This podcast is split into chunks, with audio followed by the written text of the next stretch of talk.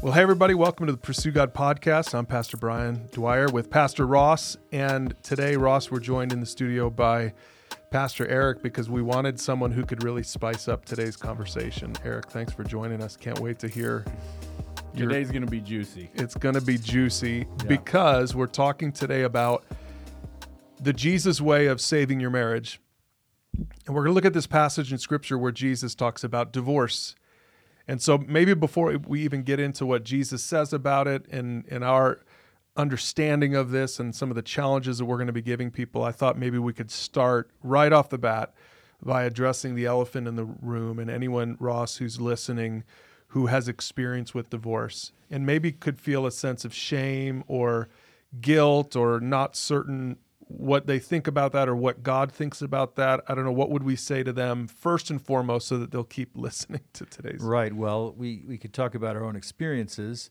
You know, my, my first wife passed away and I married a woman who'd been divorced. So I'm married to a, divor- a divorcee. Mm-hmm. Um, but I think what, what my, my approach on this question is obviously it's such a huge issue in our society. So many people have experienced divorce and remarriage and maybe even multiple divorces that, you know, uh, it's so common that here, here's the approach I want to take. I want to be just as bold and strong on the issues as Jesus is, and I want to be just as compassionate on the issues as Jesus is. So we're really going to try to take from the Sermon on the Mount here, we're really going to try to take our cue from Jesus, where, where he tells us what really matters the most, and he tells us, you know, what our options are and what, how much latitude we might have in this area. Uh, because I, I ultimately trust Jesus to be compassionate and wise and uh, to really get it right. So that's kind of the, the approach I'm taking. I, I, we, I want to have a lot of compassion for people. I know that divorce is a result of a lot of very difficult situations that people have, have are in. It, it, sometimes it's a, it's honest to be honest, it's a result of people just making bad choices, and they've opted for you know the easy way out sometimes, and sometimes it's more hard and more complicated than that. So we want to be sensitive and compassionate to each person's perspective, but we really want we're talking about the Jesus way, right? We really mm-hmm. want to know what is Jesus way about this, and that's where we want to, you know, hitch our wagon, I guess you could say. Yeah, and the, the interesting thing about this one, though, as we've been walking through the six antitheses, is that this one actually has the least amount of information, the least amount of verses to actually go off of. So we'll have to go to different places in the Bible to see what God does say about divorce. But um, yeah, this is one where we wish Jesus said more. Right? This there's two verses on this antithesis out of the six. Uh, remember, the antitheses of Jesus are where Jesus teaches in Matthew chapter 5, you have heard that it was said this one thing. And so he's calling to calling into question the essentially the Pharisees' interpretation of the Old Testament law. He, he doesn't say it is written this one thing. He says, You've heard that it was said this one thing. And then he says, But I'm going to tell you something else. So, as we've said before, Ross, he's appealing to his authority. He, it's also pointing to the fact that the that the whole Old Testament law points forward to the way of Jesus. So when we get to today's passage, I'll read it here in a second. We, I personally had hoped that this was the one that he gave the most on, because I personally need more teaching from Jesus on this matter uh, than than on really any of these other ones. Because this is the one that for us as pastors, it comes up all the time, right, guys? We sometimes, unfortunately, people come to us and say, "Would you marry? Would you marry me and my girlfriend?" Mm-hmm. And what I would love to be, I'm a people pleaser. I'd love to be able to say, yeah, of course. Yeah, I'd be happy to. But what we've learned in ministry is that we have to sit down with them and hear their story. And if they've been divorced, then we we as pastors, we need to make a decision about whether we're comfortable performing uh, the wedding ceremony. In other words, are we going to put our stamp of approval on this on this marriage? And maybe we should even admit right here that some pastors on staff what we tell the pastors is look it needs you need to have a your own conviction about this topic divorce and divorce and remarriage. And um, and there's some general parameters that we all have but then i think there's some distinctives where some guys might be comfortable right ross you were even sharing that one pastor on our staff wasn't comfortable doing your marriage but he was happy to do your premarital. Right he had a little bit of a of a stricter interpretation of the passage that we're looking at today yeah. than I do, or that I think most people do. I think what we're going to see as we dig into this is that there's there's a pattern that God gives that's the ideal, and we all agree on that. And where we, where we maybe have differences of minor differences of perspective are are how that gets worked out in a broken world. Now, let me just say that, Brian, I appreciate what you bringing that up. But when we say that whether I have to decide whether I feel comfortable doing a, a, marriage or wedding ceremony or not, it's not really about my comfort level from a subjective perspective. It's whether or not I feel like the the marriage stands on solid biblical grounds. And if right. there's biblical grounds, then we marry. If there, because we feel like the Jesus says there's so, there's some certain norms about marriage that we feel like uh, we have to uphold when you make that decision. Yeah, and and for me, you know, as you brought up earlier, wanting to set people um, in the right foundation, the right framework for marriage, my conviction has always been um, I do want to be, you know, first and foremost in line with the Word of God as a pastor. I want to do the right thing. I want to set people up for success, and so not only do I want to, you know, hear their story, but I also uh, need to know if they're going to stay married. You know, that's one of the things why we make premarital counseling such a big deal is because right. we're giving them principles that are going to help them uh, for a lifetime mm-hmm. because we do know that divorce is not God's best for his people. Right. Yeah, I remember a couple that came to me one time at church. They they were new to the church. They came up to me after the service. They said, "We loved your sermon. We're new to the area. Hey, could we talk with you?" And so we, so I took them back to the office after the service and I sat them down. I could tell they were a little bit uncomfortable. It was a younger couple, and they said, "We love each other. We want to get married, and we would love for you to do our wedding." And I thought that was really a little bit strange at first, but I thought, you know, they're new to the area. Maybe they're maybe they're just, and they were clearly Christians. Well, as I talked with them, I I learned that that they had both just divorced their spouses, and they're in their like early mid twenties they had both divorced their spouses because they felt like they had married the wrong person.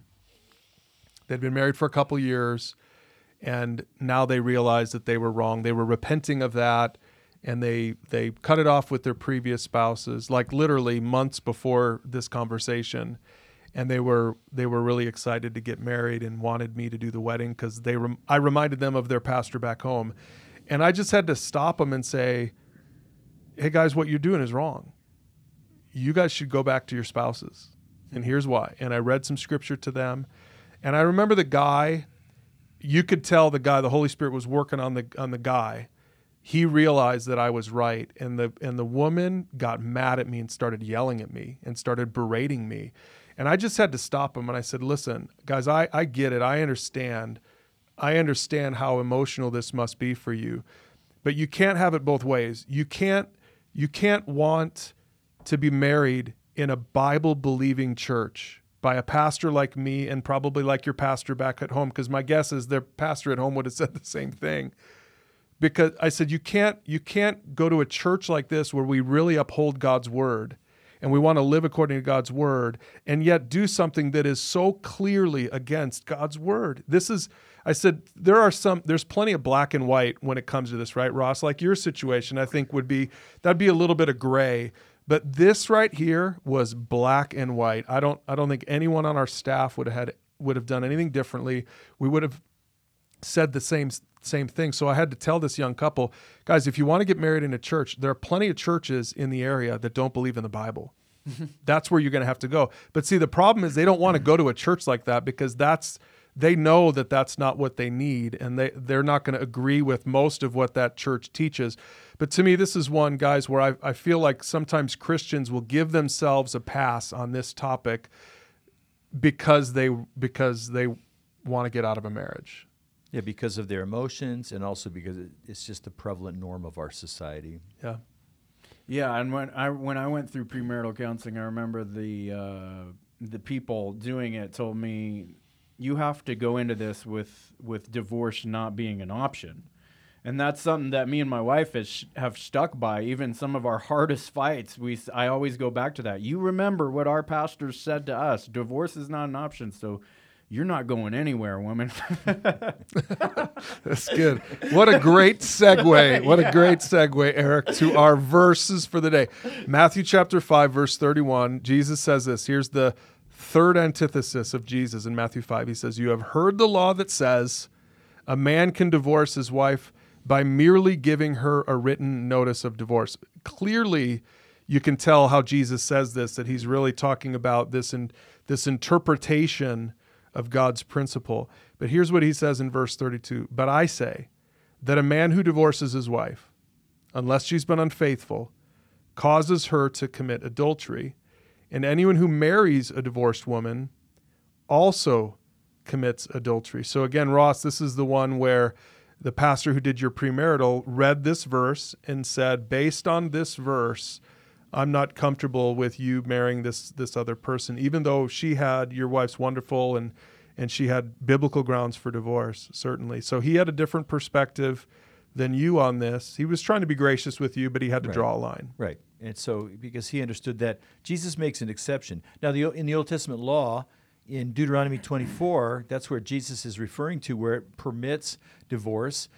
The woman had to receive a certificate, and that was a protection for her so that people knew that she didn't just run away from some husband or whatever. Mm-hmm. There's some other provisions in there. Jesus says, look, that and the certificate's given on very vague terms and it became in the history of judaism different schools of interpretation arose that some said well that could be anything she cooked a, a lousy meal that's justification or others would say no the justification is is more strict than that well jesus still allows a justification here but his justification doesn't follow any of the jewish schools of interpretation. Um, his grounds for divorce is is pre- is more narrow than any of them. Um, he says, look, if the marriage is broken through sexual immorality, that's what that word faithfulness in the NLT says. It's sexual immorality, a broad word. Then then there's grounds for divorce. So that applied to my wife. But but our friend, the pastor who who didn't want to do my marriage, he thought that that applied to the next clause as well that um, it gives you grounds for divorce but not grounds for remarriage. That's where he was coming from. And, I, and some scholars believe that. That's how some scholars read that passage. The point being that um, you know jesus is is trying to show us that there's a heart behind the law. The heart is god's heart here is the preservation of a marriage. Yeah, and I just want to say, you know, again, as uh, kind of prefacing this whole thing, as you're as you're saying that, you know, I've listened to a lot about this as we prepared this this lesson, and some some of my you know favorite preachers would even that people would say are pretty harsh have have, have reminded me that God has taking taken broken situations and blessed them and ch- turned and changed them for good, and so even in divorced and remarried couples, God is working in them. And so if you didn't follow all the rules and make all the right decisions and then now you're you're growing more in the Lord and your understanding, like I don't want you to second guess your entire life and all all the decisions that you've ever made. You know, the Bible's pretty clear that when you come to the Lord, um, He wants you to remain in the situation that you're in. But if you didn't quite understand God and His Word and you're in a situation where you you're looking back and you're you're questioning you know the relationships you've had and divorces i i just want to say that that god is in the business of taking um, broken situations and bad bad decisions and things that have happened in the past and he changes them and and uses them for good Yeah, and I want to say, yeah, so two things. I want to say something to the person who's already divorced and has moved on. That door is closed. Don't let the enemy use our words or God's word to to create a sense of guilt in your life and shame in your life. I think you need to move forward in freedom. Certainly if you've gotten remarried, I think you need to do everything you can to make your current marriage even if even if listening to this or hearing these words cast some some doubt on your marriage on that second marriage or that whatever the marriage that you're in right now, I just encourage you to move forward in freedom and to and to recognize that God's grace covers, like you're saying, Eric. But then I would maybe even more importantly, I would say to the person who's listening to this podcast, who is listening to it looking for a reason to divorce, looking for grounds for divorce. And this is what some people do when they come to this passage. Be honest with yourself. Look into your own heart and say, am I lo- am I am I digging through scripture to try to find a loophole to try to fo- find a grounds for me to be divorced and feel okay about it. Be honest with yourself and let the Holy Spirit shine a, kind of a spotlight on your own soul in that area because I think that's exactly what Jesus is getting to. He's getting at this loophole in the letter of the law that that the Pharisees like to sort of exploit and and and fight over, right? And Jesus is trying to get at the heart that God has, not for divorce, but for marriage. Mm-hmm. And so why don't we start by painting a picture for marriage because marriage was God's idea and it's more than just a piece of paper that we're talking about with divorce. So let's go beyond let's go beyond sort of the the the institution of marriage, the the legal institution of marriage, where we've got this divorce paper and all the the laws around it, and let's kind of go to the next level up and look at what God had in mind for it all along, and it starts in Genesis two. Yeah, when when God created man and woman, He said it was very good. But before He had created woman, He He uh, looked around and the man man was alone. And in verse eighteen of chapter two of Genesis, it says, "Then the Lord God said, It is not good for the man to be alone. I will make a helper who is just right for him." Right, and so God, um, His whole design and idea for marriage was so that human beings could thrive and multiply and reproduce and experience love and relationship. You know, it was all about blessing. God wanted um, a beauty. He created a, a, beautiful thing in the in the union of marriage. And so, in verse twenty four, he says, "This explains." Then, why a man leaves his father and mother and is joined to his wife, and the two are united into one. You know, the this saying is true is that the, the marriage relationship is unlike any other relationship on earth. It's the only one where you're actually spiritually united as two becoming one. You know, there's also some physical implications to that also, but but God is saying that you two now are this this this united this this union of two people into one, you know, all all that that can mean in in mirroring God's image, and and it just is a beautiful example um, that God created, and it's not supposed to be broken apart. It's not just a piece of paper that can be torn up, right, or or, or rewritten. Um, it's meant to last for the lifetime. Mm-hmm. Yeah, so it's really good to understand. It's really important to understand this is God's original design. And in, an, in other passages, Jesus argues he didn't he doesn't do it here in Matthew five, but in Matthew 19 and, and in Mark he argues back to that. He says, "Look, this is the real fundamental way to understand marriage. Is you got to go back to the original design of it, and that kind of trumps even the law of Moses because it because it's it's original. So say, what? How did God design it to be? And God designed it to be. It was part of look when, when God brought the man and the woman together. They're living in the Edenic garden, you know, this is the paradise situation, and so this is part of God's good good creation, part of God's good provision for His creatures to live in this kind of relationship together. And so, thank you, God. You know, now now sin came in the world, and that that made it hard, right? But thank you, God, for for setting this a wonderful relationship up. Yeah, oftentimes in marriage counseling, Tracy, my wife, who's a counselor, she'll we'll we'll be sitting there together, listening to the marital troubles of this couple that's sitting in front of us, and I'll be I'll be sort of curled up in a fetal position because I'm not sure what to say. Mm-hmm. You know, I listen to something and I internalize it and I empathize, and I honestly in my head many times this has happened. Many times I've just thought to myself, "This is hopeless." This marriage is hopeless. I can't imagine. I can't even believe what I'm hearing right now, and what this must feel like for this poor couple who's going through this, all these trials. And Tracy will listen to the same thing, and then when they're done, she'll just say, "Can we just stop? And can I ask? Can I just ask you to go back to a time when your marriage was great? Go back to when you were dating." Go back to when you first got married. Describe that. And it's so interesting how they can describe this picture of Eden, right? This picture of this. There's a reason they came together. There was a time when things were good, and then sin sin gets involved, and pretty soon you get to this place. And maybe couples are listening to this right now, thinking you can't you can't even think of any other option but divorce because you've lost your vision for marriage, for what God wanted in the first place. And it's not just in the Bible, it's not just in Adam and Eve.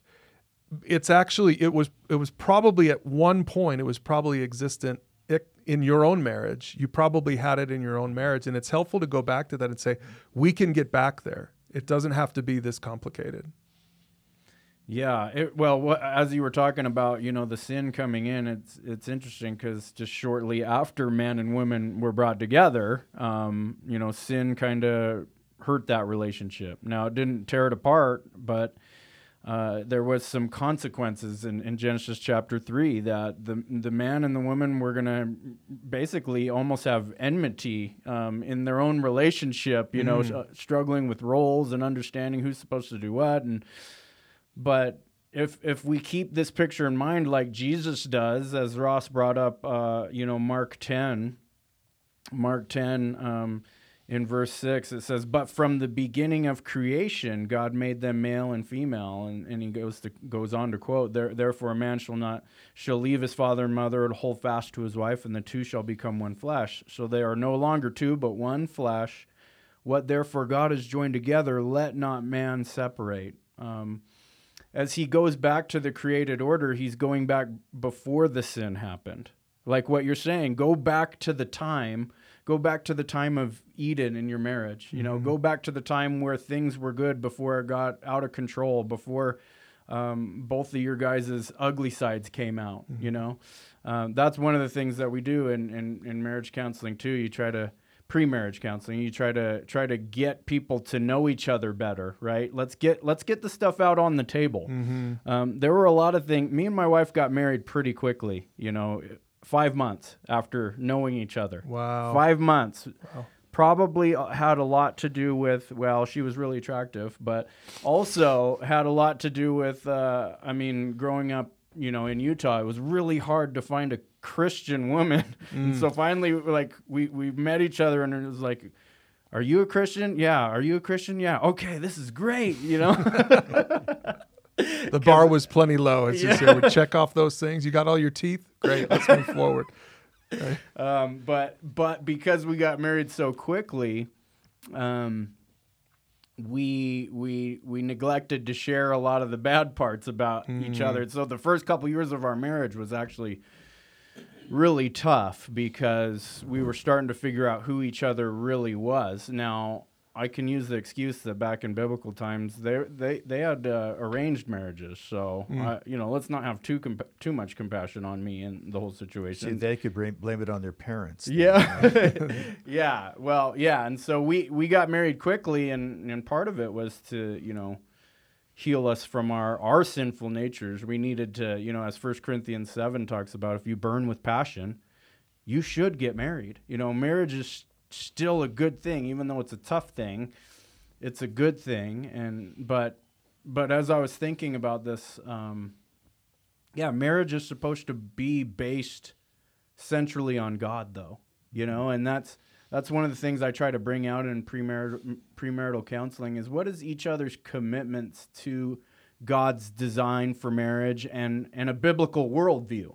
Um, because, you know, there's other place in the Bible that says not to be yoked together with unbelievers. And, and for me, that it's not necessarily talking exclusively about marriage, but it certainly comes into context for me when I'm thinking about mar- marrying two people is you both ought to be Christians.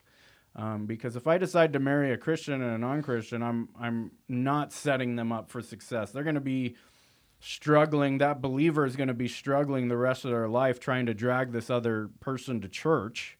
Um, and and what might happen is actually the the non-believer might you know um, influence them to to not put the Lord first as a priority. And so setting them up for success, going back to the idea that this was God's design, divorce isn't an option and it's not just a piece of paper. Um, God, this is a sacred union that God created.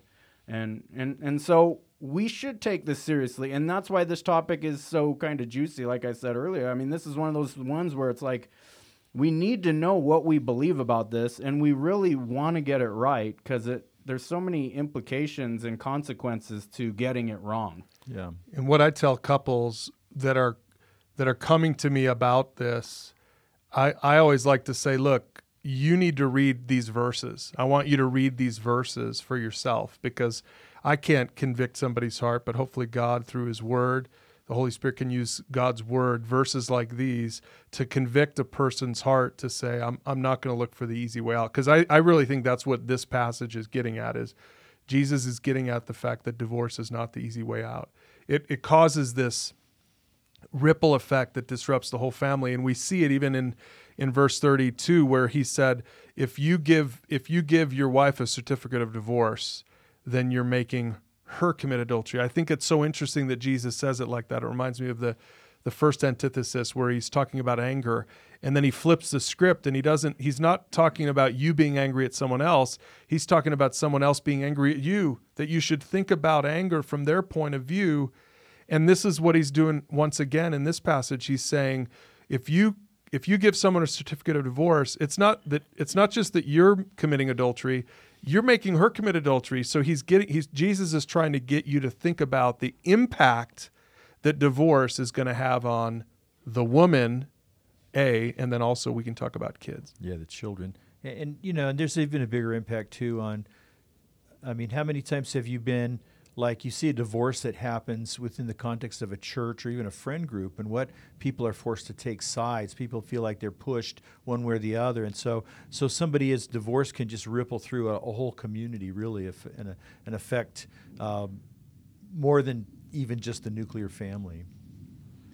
Yeah, I was uh, thinking about going back to Mark 10 or Matthew 19, where Jesus, you know, expounds a little bit more on divorce, and and he basically uh, helps them understand. I mean, divorces because of maybe some selfish reasons that you have. You know, divorce is not without many consequences. And he says, yeah, Moses granted you uh, a certificate of divorce because of your hardness of heart. You know, and so people have a, a hardness of heart. Um, it's usually always an inward like i don't deserve this. Why do i have to go with go through this? I shouldn't feel this way and therefore because i'm falling out of love or not feeling like loving anymore instead of you know we say love is a choice not just a feeling in our mm-hmm. premarital counseling that we do but this is going the opposite. This is saying no i don't feel like loving. My heart is hard. I don't want to love this person anymore.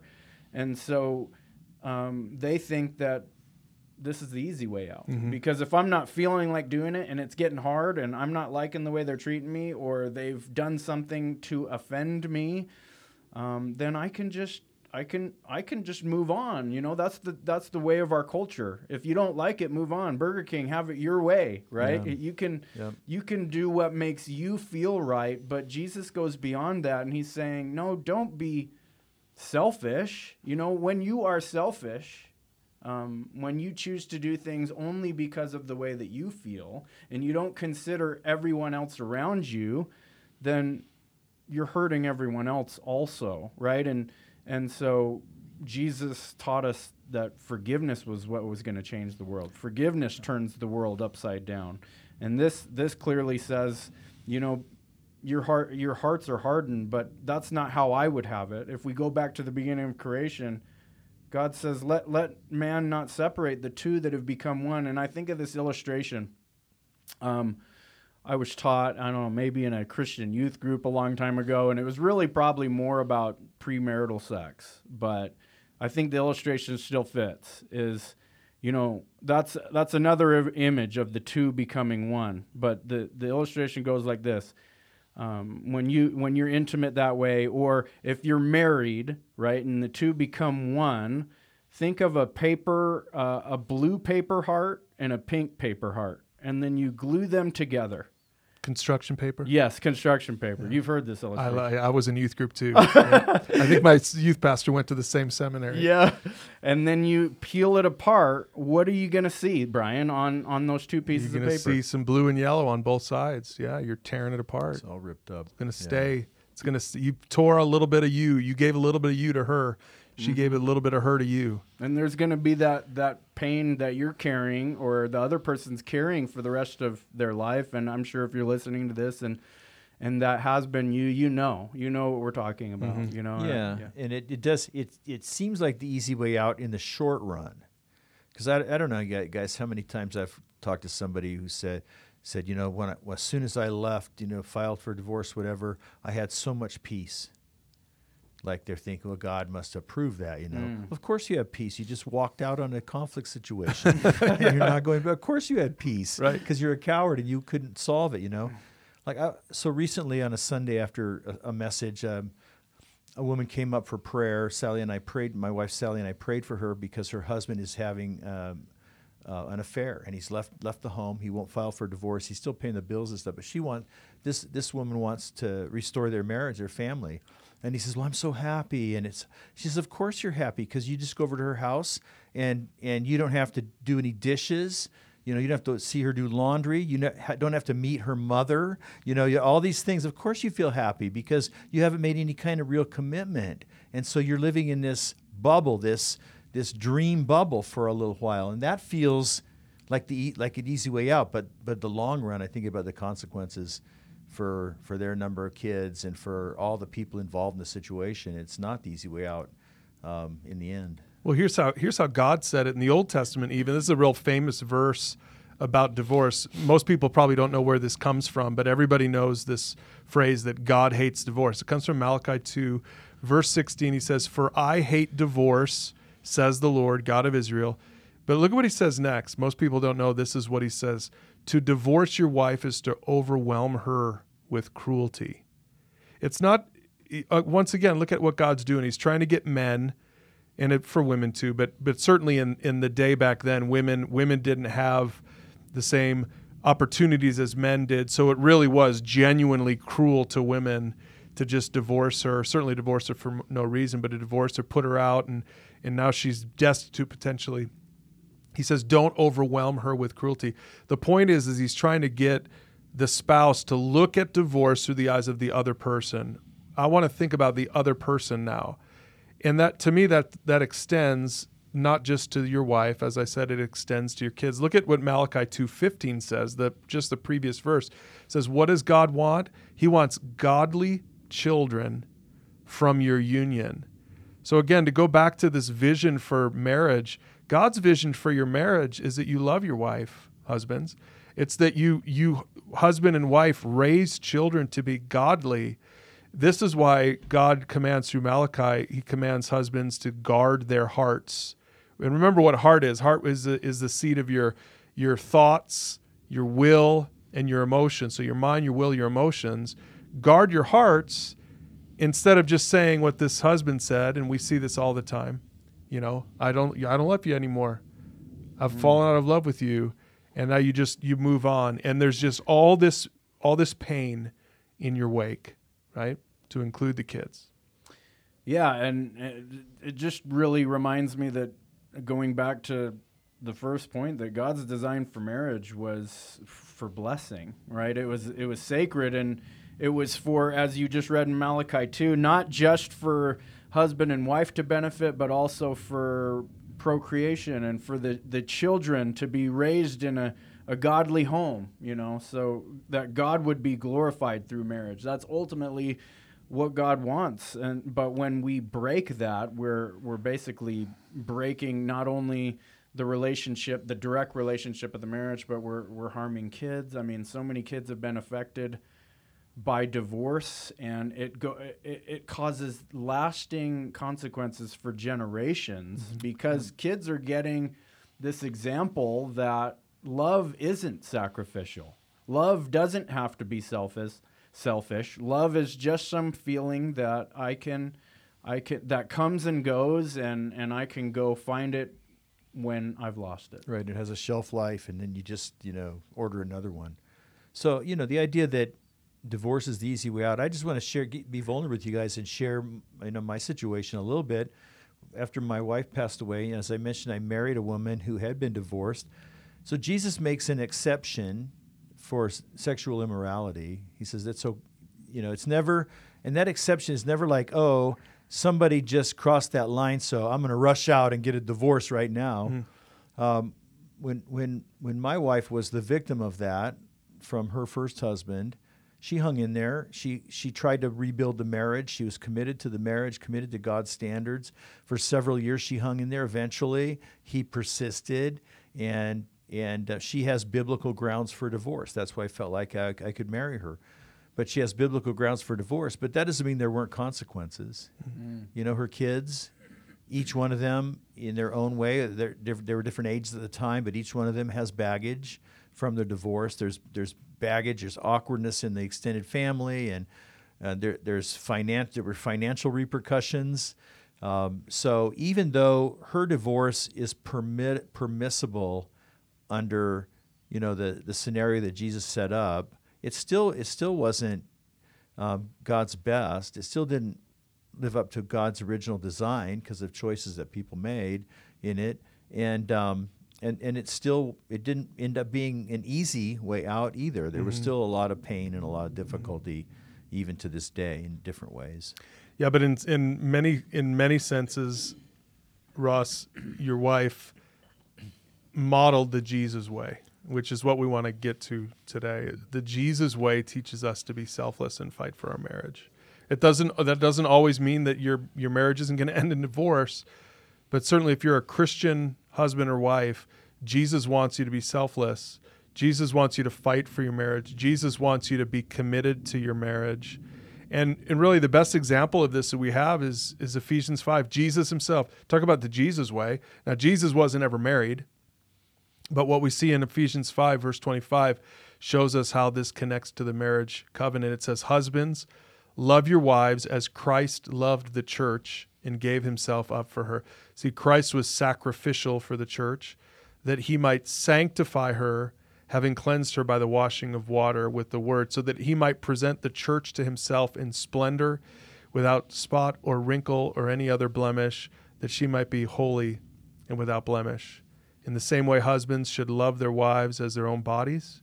He who loves his wife loves himself. For no one ever hated his own flesh, but nourishes and cherishes it, just as Christ does the church, because we are members of his body. He even goes as far as to say, verse 31, Therefore a man shall leave his father and mother and hold fast to his wife, and the two shall be become one flesh. So he's talking about husbands loving your wives because this is the Jesus way. At the heart of who Jesus is, is he's selfless. And so, first and foremost, I would say, guys, we would be talking to husbands you need to be the spiritual leaders of your marriages, mm-hmm. of your homes, and you need to be selfless. Because a lot of times it's like nobody's willing to be selfless. No one's willing to be the bigger person. Well, sorry guys, if if that's the case in your marriage, then you need to step up. You need Jesus went to the cross for the church. We didn't go to the cross for him. You know, I think about as Jesus was, you know, teaching his disciples in the Sermon on the Mount, and maybe there were people in earshot, but certainly the culture at the time, um, as we talked about earlier in the series, that that the Pharisees didn't have the full picture, and they've probably misinterpreted a lot of God's laws and rules and started making all these loopholes and a, a lot for selfish reasons. And and so they probably misunderstood marriage too. You know, it's possible that the Pharisees um, were domineering, maybe, and treated in that culture. They treated their wives or, or women in a lower standard, and and it's almost as if Jesus is is is trying to correct that. You know, uh, quit being cruel to her, right? And then and then Paul quoting Jesus in Ephesians 5, you should lay down your life. This is the one you've become one with. You should cherish her and mm-hmm. and love her and care for her as if she is a part of your own body. And so what we see here is a couple of different things I think in in Ephesians chapter 5 as one is the the example of Christ's sacrificial love. He laid down his life, all of his cares, his wants, um, his desire to not have to suffer. He laid that down and suffered so that his wife could be made holy. But the other interesting thing about this is that this tells us that it just builds on the, the, the sacredness of marriage even more, telling us that marriage is this living illustration of God's love for his people. You see, he has this undying, this covenant that can't be broken, this love for us that that is unmatched in all the world. Mm-hmm. And as Christians, we're we're that means to be little Christs out there. We're mm-hmm. supposed to live an example and become more and more like Christ. And as as Christians, then how much more then should our first priority of trying to be like Christ be with the first person that God gave us in this life uh, with our wife. We're we're laying down our life. We have this covenant that can't be broken. That we're we're willing to die. We're willing to suffer. Right. That's that's really what our marriages should look like. And I believe that's what Paul is is trying to teach us there is that there's a covenant that Jesus made with us. And when God created marriage, he was actually pointing to um, that covenant that he made with us. And now all of us in our marriages are walking around as little examples of the love of God to his people. Yeah, what would it be like if you can imagine our society with divorce being so prevalent? What would it be like if the marriages that really lasted and the ones that were really satisfying and rich and fulfilling were the Christians?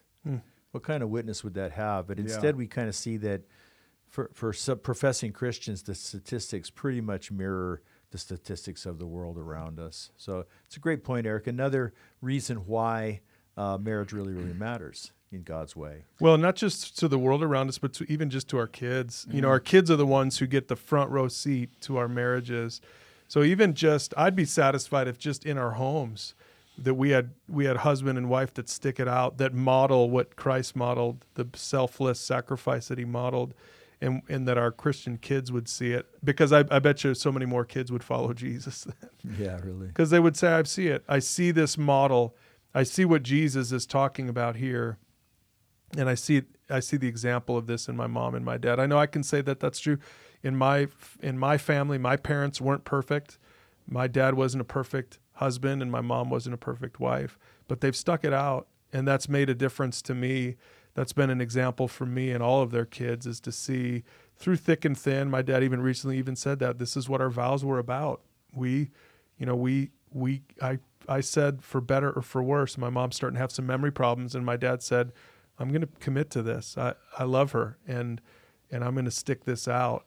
Man, that that's a, that doesn't just feel good for my mm-hmm. mom, but that really reaffirms to me that there is a God because He's reflected in my dad, Yeah. right? And that's how we need to be. That's how we need to think about it for our families as well. Yeah, and you know, marriage marriage is difficult. Um, marriage is is like a mirror to how life is difficult. But we're we're meant to endure, you know, and especially as Christians, I kind of want to end with the gospel. You know, I want to talk about how this picture of of Jesus laying down his life um, for us is so that we can be forgiven. And so, if you've been affected by divorce today, I don't want you to leave this podcast or leave listening to this with with shame and guilt, but just reflection on, you know, how beautiful marriage is and how sacred it should be and and how it should be protected. But also, I just want you to know that you know, Jesus, as he's preaching the Sermon on the Mount, this is kind of what I think the key is to the Sermon on the Mount. There's a lot of ideas that, yeah, this is this is Jesus's deep deeper teachings to be a Christian, you know, and and that's that's you know true, I think, but I think Jesus was setting up um, the the the preamble to the gospel. He was trying to explain to people that none of you can be perfect. As a matter of fact, in Matthew 5, verse 48, he says, But you are to be perfect, even as your Father in heaven is perfect, right? And so we know that that applies to no one. We can't do that. And I, I believe what Jesus was doing as he was drilling down deeper on on lust and he was drilling down deeper on anger and he's drilling down on the law of divorce and he's going to keep drilling down on things it's not so that we can become better law followers like the Pharisees he's trying to show us that none of you are exempt from um, not being able to follow my way Yeah. None of you have have perfectly done this, and this is why I had to come in the first place. And so I hope that you guys understand as you're listening that all of us have sinned, fallen short of the glory of God. But Jesus Christ comes and he's a model and an example to us to show us how to live. But then he died for us so that we could live eternally without guilt and shame. And God can certainly bless any situation right now. Uh, there are many people that have been divorced and are, are are going on to live great Christian lives, and they've been forgiven and set free, and their families are being healed as we speak. But as long as we learn to follow the Jesus way in marriage, I believe that we're going to understand how to deal with this topic divorce when it comes up like a passage like we're reading today. Yeah, that's good. Well, if anyone out there wants to dig more into this topic with your family, with your small group, or one on one in a discipling relationship, you can find this lesson. This is lesson number three in our Jesus Way series. Find it all online at pursuegod.org forward slash Jesus Way. And make sure to join us next week when we're going to talk about the Jesus way of keeping your promises. It's going to be a great one that's probably not very understood among most Christians. So make sure to join us next week. We'll see you then.